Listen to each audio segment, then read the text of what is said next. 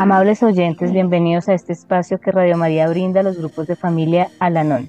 Les habla Elise. Recordándoles que Alanón es una hermandad de parientes y amigos de alcohólicos que comparte su experiencia, fortaleza y esperanza con el fin de encontrarle solución a su problema común. Vemos que el alcoholismo es una enfermedad de la familia y que un cambio de actitud puede ayudar a la recuperación. Alanón no está aliado con ninguna secta, religión, entidad política, organización ni institución. No toma parte en controversias, no apoya ni combate ninguna causa, no existe cuota alguna para hacerse miembro. Alanón se mantiene a sí mismo por medio de las contribuciones voluntarias de sus miembros. En Alanón perseguimos un único propósito, ayudar a los, a los familiares y amigos de los alcohólicos. Hacemos esto practicando los doce pasos, dando la bienvenida y ofreciendo consuelo a los familiares de los alcohólicos y compartiendo y animando al alcohólico. Saludamos a nuestros oyentes en Antioquia, Bolívar, Boyacá, Cundinamarca, Putumayo, Risaralda, Cesar, Valle del Cauca, Atlántico, Santander, Chía, Ubaté, Cajicá, México, Italia, Estados Unidos, Bolivia, Perú y Chile. Le recordamos nuestro correo comité de zona bogotá yahoo.com donde pueden hacer sus preguntas comenzamos nuestro programa con la oración de la serenidad. Dios, concédeme la serenidad para aceptar las cosas que no puedo cambiar, valor para cambiar aquellas que puedo y sabiduría para reconocer la diferencia. Hoy tenemos de invitadas a Clarita Arevalo. Clarita, cuéntanos cómo te encuentras hoy. Clarita, ¿cómo te encuentras hoy? Gracias, Elisa. Eh, estoy aquí feliz de estar con ustedes, amables oyentes, con Elisa y con Luz Mari. Me siento absolutamente eh, dichosa de estar compartiendo mi experiencia, fortaleza y esperanza a cada uno de ustedes oyentes y de la mano del Poder Superior Dios. Muy feliz de estar aquí en este programa maravilloso. Muchas gracias, Elisa, por la invitación. Muy bienvenida, Clarita. Y Luz Mari, cuéntanos, ¿cómo te encuentras hoy? Bueno, eh, buenas tardes para todos. Eh, gracias, Elisa, por, por su invitación. Hoy me encuentro de verdad que muy agradecida y feliz otra vez de estar en ese programa y eh, esperando que pues lo que, que ese tema les sirva a las personas que nos escuchan. Y buenas tardes también, Clarita. Gracias, Luz Mari. Bueno, muy bienvenidas a las dos. El tema de hoy es un tema muy especial, se llama el control de lo incontrolable. Entonces, vamos a iniciar con nuestro tema. Alanon pues nos enseña que al sentirnos responsables de nuestro ser querido, nos lleva a un defecto que es el controlar lo incontrolable. No está en nuestras manos la vida de los demás. Y en Alanon nos dice, en Alanón escuchamos que nosotros no lo causamos, no lo controlamos y no lo podemos curar. Para muchos, nuestros intentos de controlar la enfermedad del alcoholismo fue lo que nos trajo al programa. No solamente tratamos de que el alcohólico dejara de beber, sino también descubrimos nuestro deseo de controlar el alcohólico en otros aspectos de nuestra vida. Insistíamos en que las cosas marcharan como lo impusimos y era difícil para nosotros cuando no sucedía así. Sentíamos que los demás estaban tratando de sabotearnos cuando lo único que hacía era tomar decisiones diferentes a las nuestras. En Alanón aprendemos que el único comportamiento que podemos controlar es el nuestro y que el alcohólico necesita tener la libertad de tomar sus propias decisiones.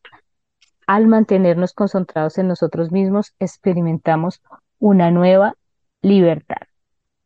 Y entonces, aquí empezamos con nuestro tema. Y vamos a empezar con Luz Mari. Luz Mari, para ti, ¿qué significa controlar a otro?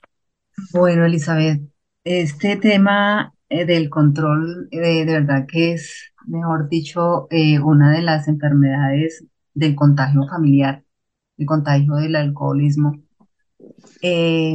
porque esto me lleva a que yo quiero controlar, controlar a las otras personas que hagan, digan, piense como yo quiero, sino a veces preguntarme qué es lo mejor para la otra persona. Eh, a veces el querer controlar a otra persona es, pues es una vana ilusión, o sea, nadie puede controlar a otra persona, ninguna situación, nada, nada puede, o sea, nosotros no podemos esa capacidad de controlar y jamás lo podremos controlar, jamás podremos controlar a otra persona. Eh, conmigo yo le controlé, yo pienso que mm, cuando ellos son pequeños, cuando ellos aún no tienen, ellos tienen la capacidad de decisión siempre, o sea, desde que tienen uso de razón, incluso antes, ellos, ellos tienen, uno ve, que, ve que los, en los niños ellos toman sus propias decisiones, pero yo pensaba que él no podía decidir, que no podía hacer las cosas, yo le, yo estaba, yo le controlaba cómo se tenía que vestir, eh, lo acompañaba a comprar ropa, yo, yo era la que lo escogía, Em, yo iba a la, a, la peluquería, le decía, eh, él llegaba y le decía peluquero cómo quería que lo peluquieran y yo le decía, no, por favor, es que él mm, todavía no, no sabe cómo, cómo queda mejor, entonces yo le escogía eh, cómo se debía peluquear. Mm, era una cosa tan absurda que hasta la música que él escuchaba. Yo pienso que ese control y ese, esa, ese, mm, eh, esa imposición que yo eh, generé sobre su vida fue realmente, eh, yo pienso que eso fue lo que realmente generó como toda esta, mm, esta vida ingobernable, tanto para mí como para él.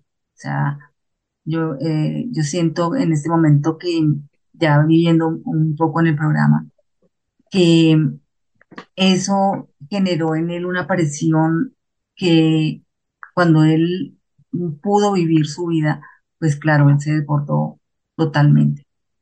Entonces, mire que esa parte del control es, em, tanto para mí es perjudicial, pero para ellos, para la otra persona, porque ellos pierden su dignidad, ellos pierden, eh, o sea, meterme en, su vida es, un irrespeto es una falta mm, de todo, o sea, eh, ya ahorita que, que, que veo ya los, mm, el programa y veo los pasos, los lemas, veo toda la parte espiritual, cómo afecta esa parte de control.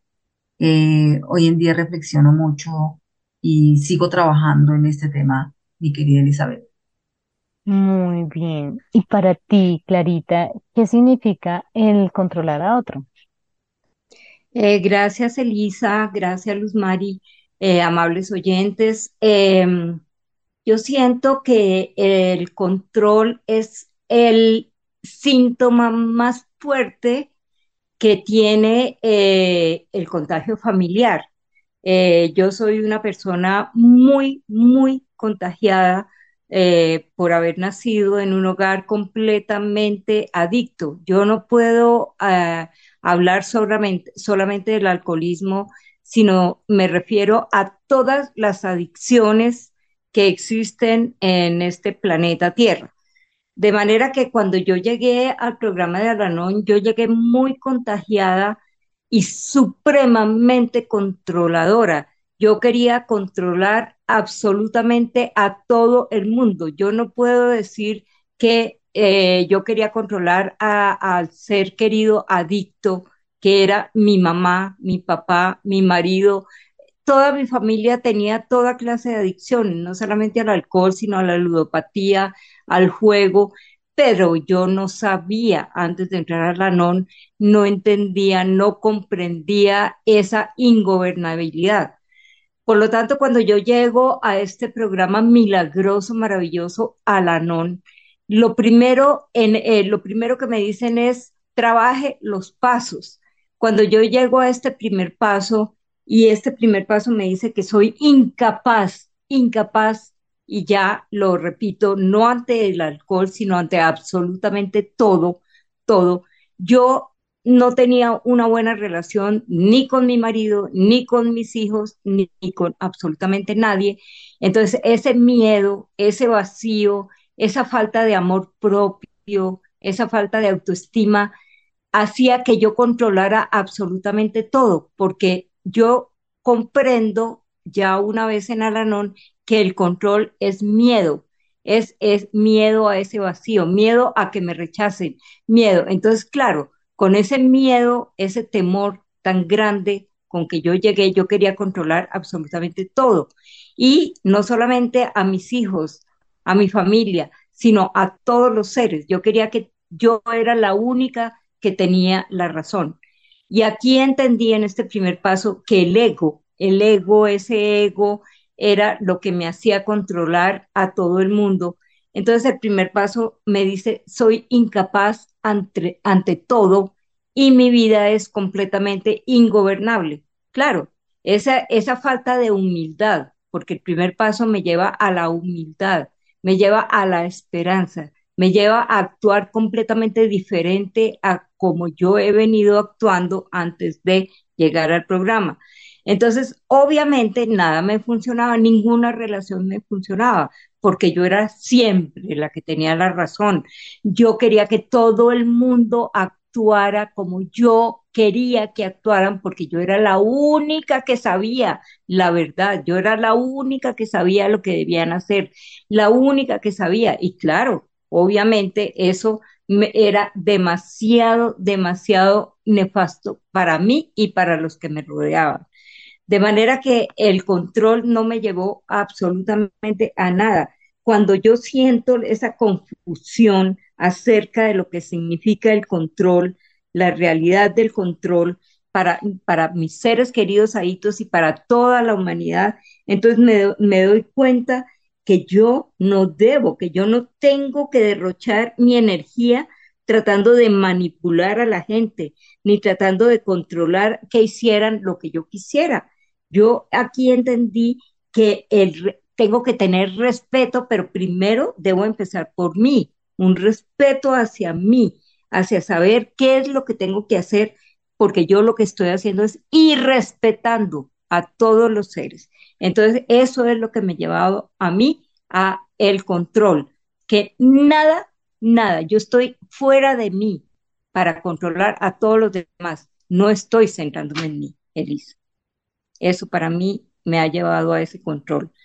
Todo, todo me funcionaba mal. Clarita, tú nos estabas comentando que obviamente el control hace parte de ese contagio familiar. Eh, y creo que nos cuentes un poquito cómo, antes de que llegaras a la NON, cómo se evidenciaba ese control, quién trataba de controlar en tu casa. Bueno, Elisa, pues, ¿cómo te parece que yo eh, en, el, en el matrimonio, yo duré 11 eh, años eh, casada con el papá de mis tres hijos. Entonces, en el momento en que, en que yo quería controlar, yo quería controlar a mi marido y él obviamente no se dejaba. Y yo sentía que él era más inteligente que yo, que él era más importante que yo, porque él tenía tres carreras, tenía un máster, era profesor de arquitectura en la Universidad Nacional y yo me sentía tan poquita cosa, me sentía tan inferior por lo que yo dije anteriormente, es el miedo, el miedo al rechazo, el miedo a yo sentirme menos. Entonces yo todo el tiempo estaba controlando a este ser querido que era mi marido, que ya que eh, murió muy joven y con adicciones, el adicto a la ludopatía, depresivo, muy inteligente, pero entonces él murió muy joven y mis hijas estaban en plena adolescencia. Entonces, obviamente, el haber fallecido, entonces yo tomé, tomé ese control con mis hijos especialmente con mis tres hijos que estaban adolescentes. Entonces yo quería que ellos se vistieran, no estaba de acuerdo cómo actuaban, no estaba de acuerdo cómo se vestían, no estaba de acuerdo con quienes se relacionaban ellos, todo me parecía que, que no, no les convenía. Entonces, obviamente, al yo estar en completo desacuerdo con lo que ellos hacían, con lo que ellos decían y con las relaciones que ellos tenían con otras personas. Entonces yo me volví una persona completamente indeseable con ellos porque quería controlarles todo. ¿Y qué era ese control? estar siempre juzgándolos, criticándolos, censurándoles, estando en desacuerdo de todo lo que hacían y decían. Entonces, obviamente, ¿qué estaba haciendo yo con ellos? Los estaba ahuyentando de mí. Estaban cada vez, y yo lo digo así en este momento, eh, sé que no era así, pero en ese momento cada vez me querían menos, cada vez yo sentía que no querían estar conmigo en ningún momento, que querían era como desaparecerme, que yo no existiera. Entonces eso eh, me, me, sentía cada vez peor porque obviamente ese rechazo, ese vacío, eh, eso hacía que yo controlara más y más y más. Como lo dije anteriormente, el control es miedo, miedo a que me abandonen, miedo al rechazo, miedo. Y así fue que yo, yo quería controlar tanto, tanto, tanto, creyendo que de esa manera me iban a, a, a, querer más y a, y yo les decía, pero si es que yo soy la que tengo la razón, yo soy la que he aprendido cosas que ustedes no saben. Entonces, eso fue absolutamente nefasto, ese control. ¿Por qué? Porque alejé a mis hijos, los alejé totalmente. Ellos andaban por un lado y yo andaba por otro, pero yo, en mi ignorancia, en mi falta de información, yo no sabía qué era lo que pasaba, no tenía ni idea que ese control absurdo y que cada vez era peor, estaba alejando no solamente a mis hijos, sino creo que a la humanidad entera, Elisa. Sí, muy triste. Igual manera, hace honor al nombre que hoy tiene nuestro tema, el control de lo incontrolable, la búsqueda y en nuestro afán. Y tratamos de controlar todo como bien nos contaste y finalmente pues vemos que, que llevamos a otros, a otra, a otras consecuencias, pero definitivamente al descontrol total. Y es por eso que, que quisiera que Luz Mari nos contara cuál fue esa situación en, con tu ser querido donde experimentaste que no tenías el control, Luz Mari. Bueno, como yo les empezamos la, charla eh, con la primera pregunta, eh, como yo le controlaba todo a mi hijo, cuando llegó a la edad de los 14 años, pues él empezó en el consumo de las drogas. Él lleva 10 años en el consumo. Entonces, mm, yo realmente no me había dado cuenta que él estaba, estaba consumiendo. Eh, en el colegio fue donde se dieron cuenta y me llamaron, me mostraron que tenía. Ese día yo, de verdad que yo sentí morirme, o sea, yo eh, sentía que me faltaba el aire. Eh, no, fue una situación muy, muy triste para mí. me preguntaba a qué hora se me había salido de control. Esa pregunta ¿a, qué hora se me había salido de control? Pues realmente nunca lo había tenido. Nunca había tenido control de él. Él realmente vivía su vida como, como la quería, pero yo no me daba cuenta. O sea, eh, yo pensaba que, que él me obedecía, que él era juicioso, que él llegaba del colegio y que estaba cansado, que dormía, pero nunca imaginé realmente que él, él llegara a, a eso. Digamos, en la casa nunca y en mi familia pues está el alcoholismo, es eh, una, una, enfermedad, pero ellos no, no, no, lo quieren aceptar. Pero el tema de la adicción eh, por las drogas nunca se había presentado. Entonces, ahí empezó mi calvario, porque pues era una vergüenza. Eh, yo no, no quería como, hacer, como aceptar las cosas.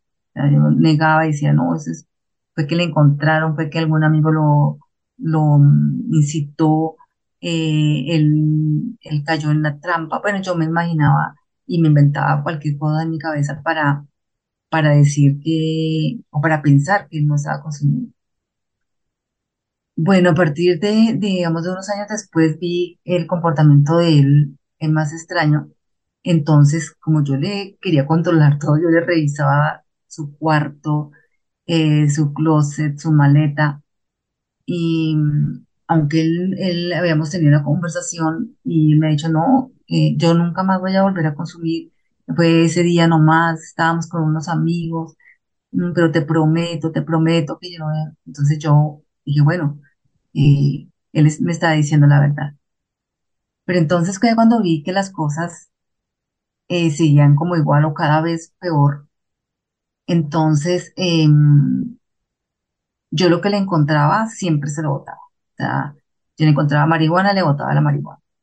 Eh, las pipas que siempre eh, él las compraba, entonces yo también se las botaba. Ya no le volví a dar plata, plata sí en efectivo, le daba cosas.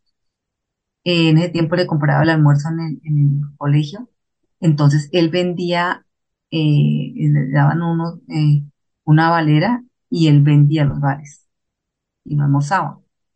Entonces, em, ya llegó un momento en que realmente, o sea, estoy hablando de cuando él empezó en 14 años, estoy hablando cuando él cumplió 22 años, eh, todo ese tiempo lo viví con él. Entonces, era una situación muy, muy complicada.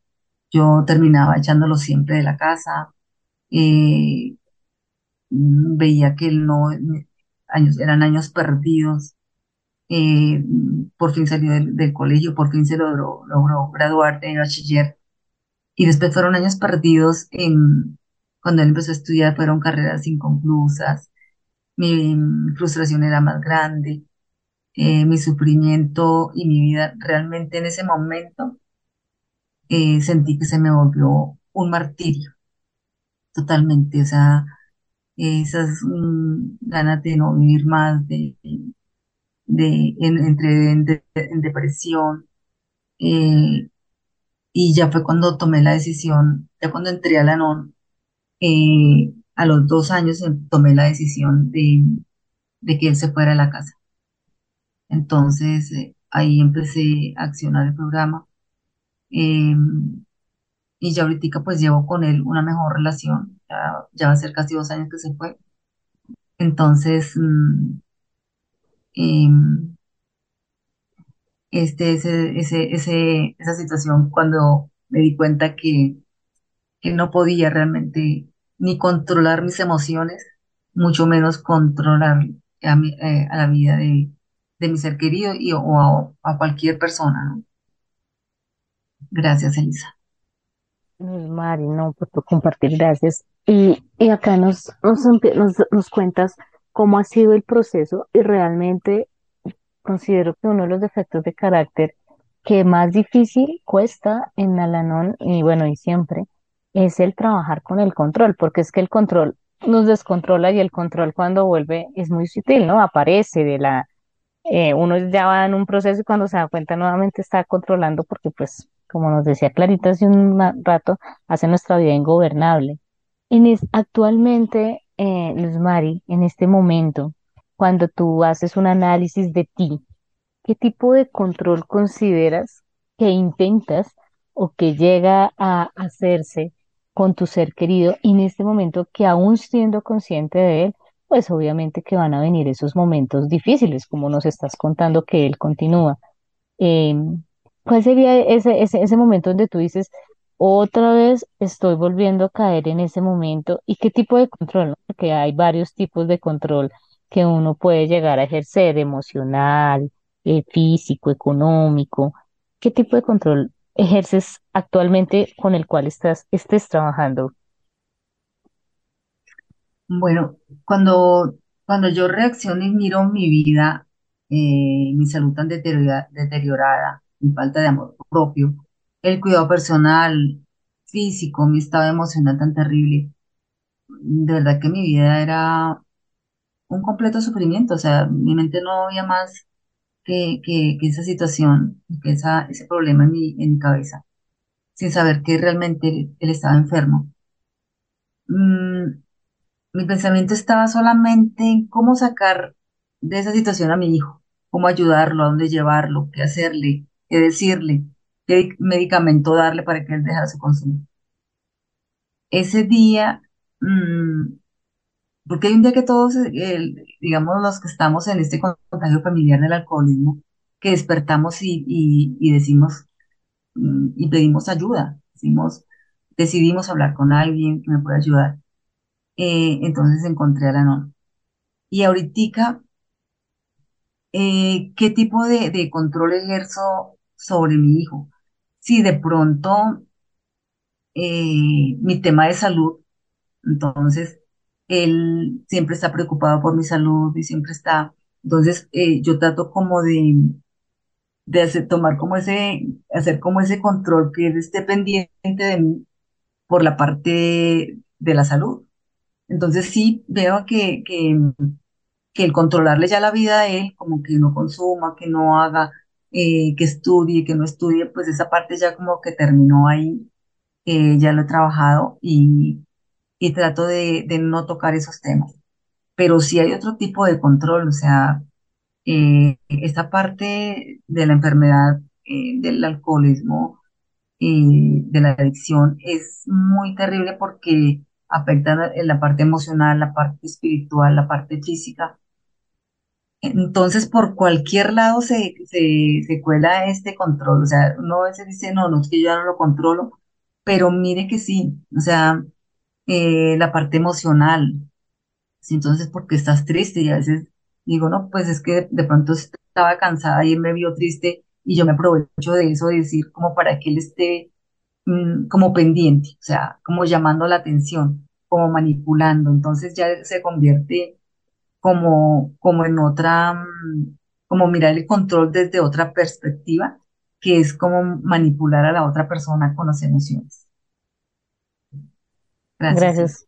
No, gracias por compartirnos, Luz Mari, porque mira lo importante que es poder reconocer, además, gracias por reconocerlo aquí delante de, de nosotras, de todos los oyentes que nos están escuchando, cómo es de sutil, porque uno diría, no, pero pues es normal que esté pendiente de mí, claro, eso, eso puede ser normal, pero cuando nosotros sabemos que hacemos ciertas cosas para que el otro esté allí, pues entonces es cuando vemos que el control empieza a estar allí. Pero bueno, estamos en, en este programa en el cual pues tenemos que empezar a, a evidenciar esas, estos, estas cosas sutiles, pero también un poco evidenciar cuáles son esas reacciones en el momento en que, en que no logramos lo que queremos. Es por eso que le quiero preguntar a Clarita, ¿cuál es tu reacción cuando no se hacen las cosas como tú quisieras que salieran? Eh, bueno, Elisa, eh, definitivamente esto no se va, esto está ahí. Todos los defectos de carácter, absolutamente todos con los que yo llegué a Lanón, están ahí.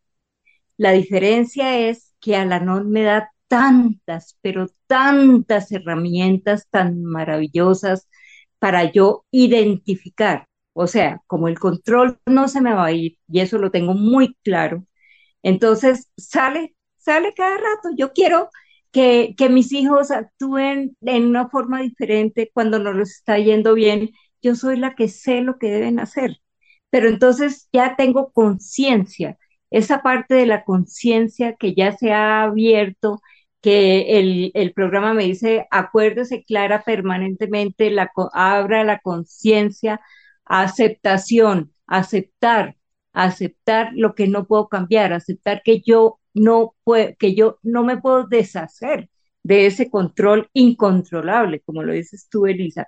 Es un control que está ahí, y, y, y Luz, Mari también lo dijo, eso es una ilusión, pero eso no se va. Entonces viene la acción. Entonces cuando como uh, los pasos para mí han sido mágicos para yo saber qué es lo que tengo que hacer y qué es lo que no debo hacer cuando me viene ese afán de controlar. Vienen los lemas también uno de los lemas más hermosos, más maravillosos, cuando se me viene ese control que quiero manipular, que quiero, eh, es decir, hacer eh, que estas personitas amadas hagan lo que yo creo que deben hacer.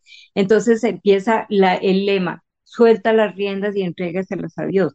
Y hay una vocecita permanente de mi poder superior, que es Dios, que me dice, Clara, a usted no la traje a este mundo a controlar a nada, ni a nadie. Acuérdese siempre de eso. Usted no tiene el control. Yo soy, me dice el poder superior, yo soy el que tengo el control de absolutamente todo. Lo único que usted tiene que hacer es controlarse a, usted misma. ¿Por qué? Porque usted tiene que respetar a todos los seres. ¿Y cuál es el respeto a todos los seres? Es permitir, permitir que las personas sean, que mis hijos sean, que los seres sean. También permitirles que se equivoquen, o sea, eh, ensayo, error, ensayo, error. ¿Qué fue lo que pasó conmigo? Que yo me equivoqué todo el tiempo, yo era error tras error, error tras error, y mire, y aquí estoy. Y también, obviamente, festejar sus logros. Yo tengo que festejar los logros de mis hijos, pero tengo que dejar que ellos se caigan, que se, se que cometan errores, porque nadie, eso me lo ha enseñado el programa, Elisa, nadie aprende del éxito. Ah, no, es que yo soy la maravilla, todo me va bien, todo eso, no estoy aprendiendo nada. Yo estoy aprendiendo de las caídas, de los errores. Yo cometí tantos errores que eso es lo lindo de, de, de ver el pasado, pero no con conmiseración ni con victimez, sino aprender de eso. O sea que ese control que no se va a ir jamás. Entonces yo estoy permanentemente en conciencia cuando llego a la manipulación, cuando llego a querer controlar, porque yo también tuve un hijo que fue adicto desde los 14, también como Luz Mari, como de los 14 años, como a los 30 y pico, y yo, mm, mejor dicho, sé que no podía hacer absolutamente. Y entre más quería controlar, más, más droga, más quería estar lejos de mí, de manera que hay, hay esperanza. Eh, Alanon me da todas las herramientas sabidas y por haber unas herramientas mágicas, los pasos, los lemas. Ese lema, manténlo simple, hazlo con calma, suelta las riendas y entrégaselos a Dios. Y permitirles, permitirles que se caigan, que cometan errores. No se meta clara todo el tiempo que está diciendo Dios. Usted no tiene el control de nada ni de nadie. Solamente en, eh, métase en su alma, haga su inventario, no haga el inventario de los demás, o sea, no controle a los demás, porque no va a sacar absolutamente nada, pero eso está ahí, Elisa, eso me sale cada rato.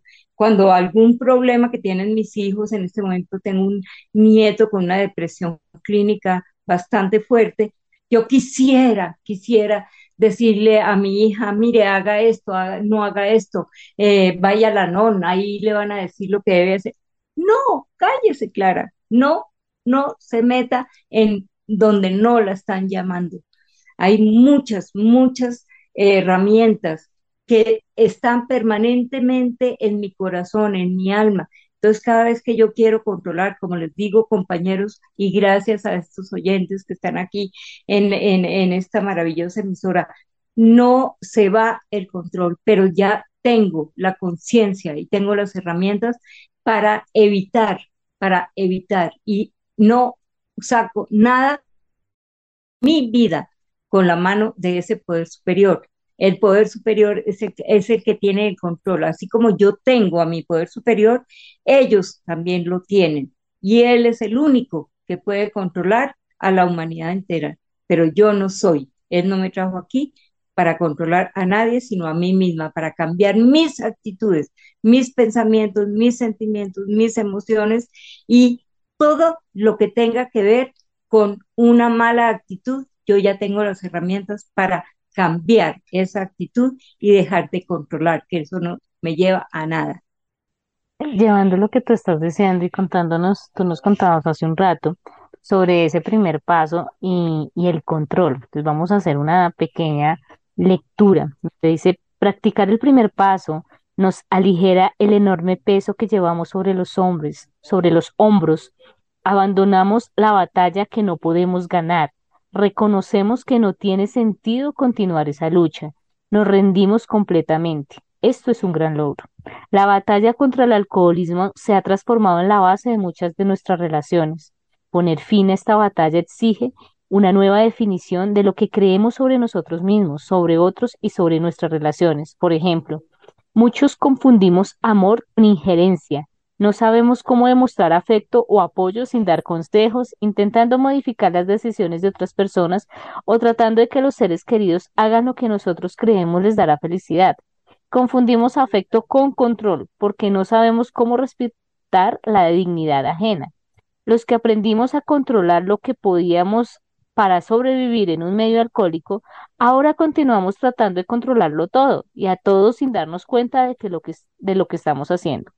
Por experiencias pasadas nos aterra dejar que otros hagan lo que quieran, pero solo nos perjudicamos a nosotros mismos y a otros cuando insistimos en encarar toda relación de esta manera. Las relaciones se deterioran y nuestras vidas se vuelven todavía más ingobernables. Por eso, aunque no hay alcohólico directamente involucrados, los efectos del alcoholismo continúan reinando. Así damos el primer paso. Admitimos que somos incapaces de afrontar solos el alcohol y que nuestras, que nuestras vidas se han vuelto ingobernables. Y aquí, en esta lectura, nos dice un poco todo lo que tú nos estás contando respecto de, de, tu, de tu compartir, de aquellas cosas que uno anhela, ¿no? Porque es lo que tú nos has contado, lo que Luz Mari nos ha contado, y realmente cómo el, el control nos descontrola todo el tiempo, Clarita y Luz Mari y realmente es este primer paso donde uno se rinde y dice que no puedo más. Además que es una frustración muy profunda cuando uno no logra, no logra esas expectativas. Entonces la frustración, la tristeza, el dolor, porque eh, en el caso principal de ustedes, de cada una de, los familiares, y en mi caso el, tema de controlar a todo el mundo en mi familia eh, es muy desgastante. Entonces realmente es como estos pasos contribuyen, como nos han, como nos han venido contando, a soltar el control. Y quiero que nos, nos relates un poquito, Clarita, ese, ese paso a paso, cómo cada uno de estos pasos eh, han contribuido a soltar el control y a llegar hasta donde tú estás, Clarita, porque es que tú nos cuentas de tu, de tu nieto que tiene una depresión importante y, y yo me pongo a pensar y yo digo, qué difícil, Clarita, callarse ante un evento tan difícil, pero cuéntanos cómo los pasos han contribuido a ese respetar la dignidad del otro. Gracias, Elisa. Para mí los pasos son mágicos. Ese primer paso es llegar a ser humilde. Es que la humildad es supremamente importante, saber que yo no puedo cambiar a nada ni a nadie. Eso es parte de, lo que me dice el primer paso, que y llegar a ese segundo paso, llegar a creerle a creerle a ese poder superior. Es que cómo no le voy a creer a ese poder superior si él me trajo a este programa hermoso, mágico. Yo llegué como una oruga arrastrándome, llena de odio, rencor, resentimiento y el control hacia todo el mundo por falta de amor propio. Porque es que el control, el control, Elisa, es falta de amor propio. Pues porque si yo no me amo, entonces yo quiero que, me amen, que me amen. Y, yo pienso muy erróneamente que para que me amen, entonces yo tengo que meter la cucharada y decir, mire, yo sé lo que deben hacer. Eso es el control, la ilusión del control. O sea que lo que se resiste, persiste. De eso estoy convencida. Si yo eh, eh, eh, resisto el, el decir el control no me lleva a nada, sino a ahuyentar a las personas, entonces obviamente yo tengo que ser consciente que el control es lo más nocivo para mis relaciones con mis seres queridos. Entonces, el tercer paso es entregarle mi vida y mi voluntad. ¿Qué es mi vida y mi voluntad? Todos esos defectos de carácter, todos esos pensamientos erróneos, incluido el control. Yo tengo que entregarle mi vida y mi voluntad, entregarle mis pensamientos, mis sentimientos, mis emociones y el control que no sirve de nada. Dios ayúdame a dejarte controlar a nadie, porque yo ya sé que tú no me trajiste al mundo para controlar a nada ni a nadie, sino a ti, a cambiar tú, a cambiar, a ser mejor persona, mejor mamá, mejor abuela, a amarte, porque necesito amarme para amar, necesito respetarme para respetar, necesito perdonarme para perdonar y necesito aceptarme tal como soy, con mis errores, porque todos estos defectos de carácter están ahí, siguen ahí, incluido el control, pero yo ya sé, yo ya sé que tengo las herramientas para dejar de hacerlo. De manera que los pasos, estos tres primeros pasos me llevan al cuarto, que ese cuarto paso me dan toda, toda, toda la información para que yo sepa quién soy yo. Una vez que yo empiezo a conocerme, una vez que yo empiezo a saber que tengo muchas cualidades, que no tengo solamente defectos, sino cualidades, entonces esas cualidades yo las estoy reemplazando, los estoy reemplazando con esos defectos de carácter que, como lo dije anteriormente, no se van, pero ya tengo cómo reemplazarlos para cosas positivas, por ejemplo, ese odio, ese resentimiento, esa envidia, Yo tengo reemplazo porque tengo el amor, tengo la aceptación, tengo la compasión, tengo la comprensión, todo eso, tengo amor incondicional, aceptación, que es lo más importante. Entonces, ¿cómo voy a dejar de controlar, Elisa? ¿Cómo? Como aceptando a mis seres queridos como son. Ellos también tienen su poder superior. No soy yo la que los voy a cambiar, porque el programa me dice, usted no puede cambiar a nada ni a nadie. Entonces déjelos tranquilos, solamente déles amor, amor incondicional. ¿Qué es amor incondicional? Es aceptarlos como son, sin juzgarlos, sin criticarlos, sin censurarlos y sin controlarlos. De manera que permitirles ser, ya lo dije anteriormente, permitirles ser, permitirles que se equivoquen y de la mano de Dios ellos ya tendrán su evolución. Yo tengo que respetar su propia evolución, así como yo estoy evolucionando, estoy cambiando, estoy en un proceso, ellos también tienen su proceso y no necesitan de mí, sino lo único que necesitan es amor y apoyo, pero no meterme en las narices de nada. Ellos sabrán qué hacen con sus hijos, mis hijos sabrán qué hacen con sus hijos y, y ellos sabrán qué hacen con sus vidas. Y yo, obviamente, tengo que centrarme en mí, en mí, en mi propio ser, en mi propio inventario, y eso me lo da los pasos, me lo dan las tradiciones y me dan los conceptos, que son los 36 principios. Pero para mí, las eh, eh, frasecitas mágicas, porque son mágicas los lemas, las lecturas, el servicio, los compartires, ir a las reuniones, todo es un paquete completo. Eso, este, este programa de Alanon es todo un paquete que se basa en los 36 principios, que se basa en, comprar la literatura, que es mágica la literatura, en asistir a las reuniones, en eh, eh, prestar servicio de madrina, de eh, la reunión de principiantes. Hay tantas maneras, tantas maneras y tantas herramientas que nos da el programa que yo ya soy otra persona completamente diferente y amables oyentes. Yo quiero de verdad, de verdad, con toda honestidad decirle que mi relación con mis seres queridos, con mis hijos, con mis nietos, ha sido un, un milagro maravilloso que es ese milagro, es el programa de Alanón. Y yo ya no me meto en la vida de ellos. Yo ya, cuando se me sale el control, la herramienta para no, de, para no permitir que yo opine si no me pide una opinión, yo nunca, jamás se las volví a dar. Y ya no los juzgo, no los critico, sino les miro las cosas maravillosas que tienen, que son maravillosos y no necesitan de mí para cambiar, necesitan de un poder superior igual al que yo tengo. Eso es así lo que me ha dado Alano. Clarita, muy interesante lo que nos, lo que nos cuenta sobre los pasos y cómo esto ha ayudado a soltar el control. Y una parte muy interesante, todo es interesante, pero una parte importante y quisiera retomar con Luz Mari, y es cómo de alguna manera ese control hace que finalmente usurpemos el, lugar del ser, de nuestro ser superior, sea del, de nuestro entendimiento, y cómo no, cómo no permitimos y muchas veces nos creemos realmente el ser superior de nuestro familiar, es decir, nos creemos Dios, independiente de la que, que haya. Luz Mari, cuéntanos cómo de alguna manera los pasos te permitieron ver que en algún momento tú querías ser el ser superior de, tu familiar. Los pasos, como lo decía Clarita, son la clave para nuestra recuperación. Entonces, eh, pues ese primer paso, la aceptación, el segundo paso, llegar a creer en un poder superior. Pero a mí realmente el tercer paso, entregar mi vida y mi voluntad a un poder superior, al principio pensar en eso me producía temor de, perder el control.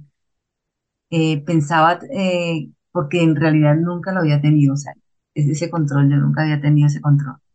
No confiaba en mi poder superior, que ese poder superior me ayudaría a soltar las riendas y que él se encargara de, mi situación. Eh, mire que hay una lectura sobre el control colocan un ejemplo de una pareja bailando, ¿sí? porque si ambos se compiten por el control, pues ya no hay armonía. Pero cuando la persona que acompaña se relaja y deja que el otro conduzca, la pareja se desliza con facilidad por el salón. Entonces vemos que eh, en este paso me muestra que la voluntad de Dios es el único camino y que me corresponde a mí trabajar en él y confiar mi vida y mi voluntad al cuidado y a la guía de, de mi vida. Entonces, eh, cuando yo me doy cuenta que yo estaba usurpando el lugar de, de, Dios, que yo estaba ejerciendo esa función, ¿sí? Que, que yo era la que quería mm, ser el poder superior de, de, mi hijo y de todas las personas que me rodeaban. Eh, porque uno de verdad que se, las, se cree como dar consejos, saber qué le mm, conviene a la otra persona, saber que mm, hasta cómo piense para que, para que le vaya bien. Entonces, uno, eh, yo sí llegué en un momento como a usurpar ese lugar de ese poder superior y ver que esa función solamente la puede ejercer él, nadie más, o sea, que por más que yo lo intente, por más que yo quiera, por más que me esfuerce, no lograré cambiar ni controlar a nadie, sino a mí mismo. Entonces, eh, ese programa eh, de Alanon, pues ahí no solamente los pasos, ¿no? Las tradiciones, eh, los conceptos. Por ejemplo, la tradición, la, segunda que dice que existe, una sola autoridad y un, un Dios bondadoso.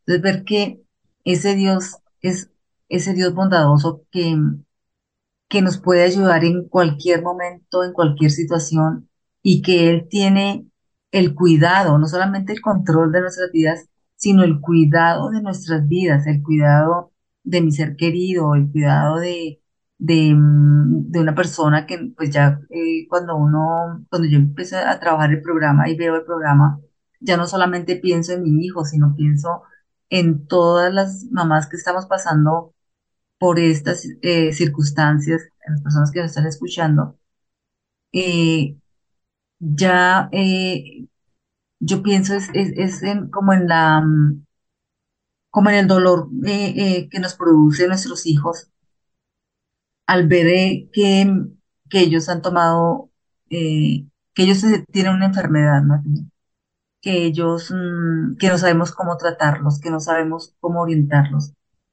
Entonces, eh, yo pienso en ellas y digo em, que este programa y estas, eh, eh, estos temas sirvan a las personas que escuchan para que las que, no han, las que no han llegado, los que no han llegado ahora no lleguen y que podamos nosotros enfocarnos en nuestra vida eh, para nuestra eh, sanidad, digámoslo, para nuestra recuperación, eh, para que podamos, ya nosotros estando fuertes, podamos ayudar al otro para que ellos puedan salir.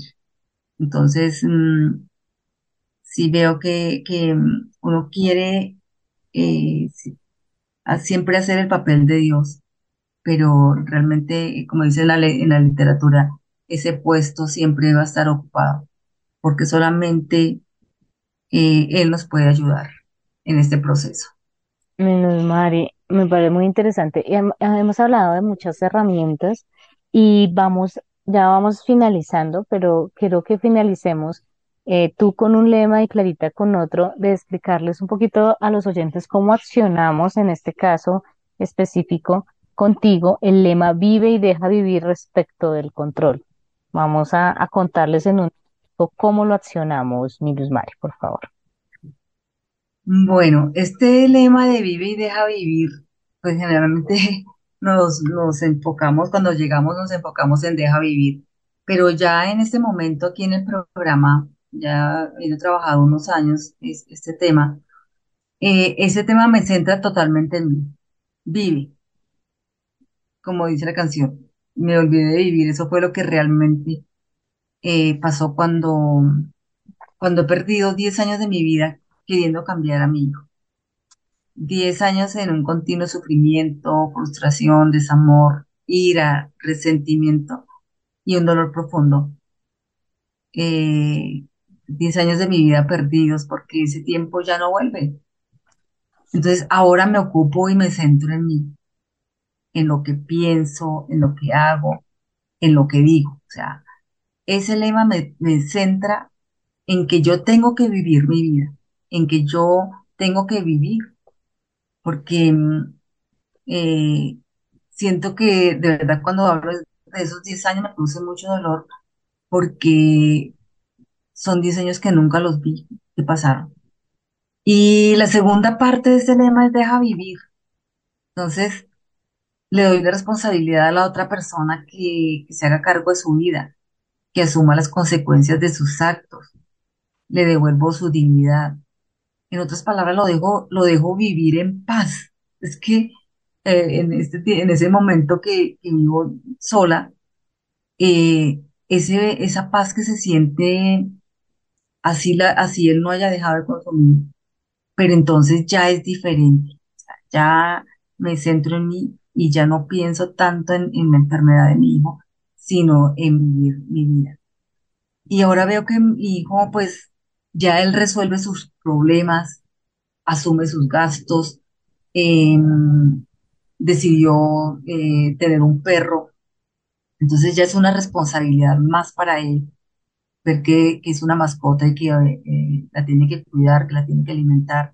Entonces ya lo veo más fuerte cada día, lo veo que, que se esfuerza por salir adelante sin, digamos, sin estar yo pendiente de él, sin, eh, sin yo quererle dirigir la vida.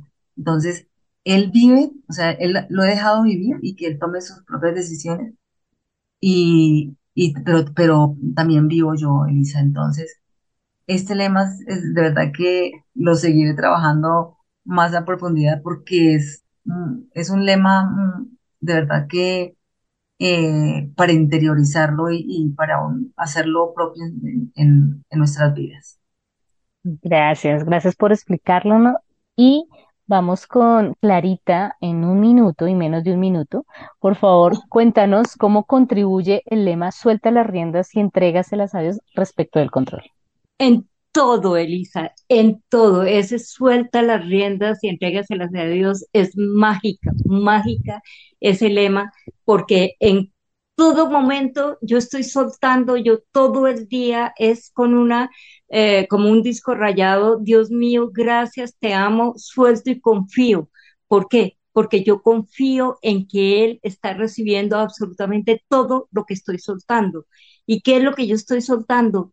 a todos. Estoy soltando a mis hijos, estoy soltando a mis seres queridos, a mis compañeras, estoy soltando a todos porque sé que Él es el único, el único. Suelto las riendas y Él las recibe.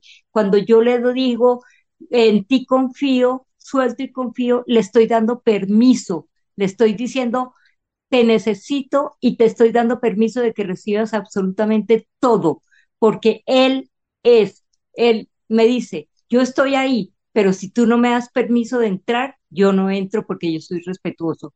O sea, al yo decir suelto y confío, estoy soltándole las riendas, entregándole todo y funciona, Elisa, funciona, porque si esto, eh, ten la seguridad que al anon, si yo lo practico y si yo le tengo fe y si yo estoy permanentemente haciendo lo que este programa me dice, estoy cambiando y estoy recuperándome, porque esto funciona si lo trabajo de la mano del poder superior que es Dios. Muchas gracias, muchas gracias a las dos por este compartir tan importante donde trabajamos y hablamos del control, donde entendemos que no vamos a erradicar el control, sino que Alanon nos da una serie de herramientas para poderlo trabajar. Entonces a todos nuestros, eh, a nuestros oyentes, muy invitados a seguir escuchando eh, Radio María. Damos las gracias en este momento a Radio María, al Padre Germán por brindarnos este espacio, al ingeniero de sonido y nos vamos a despedir con la oración de la serenidad. Dios, concédeme la serenidad para aceptar las cosas que no puedo cambiar, valor para cambiar aquellas que puedo y sabiduría para reconocer la diferencia.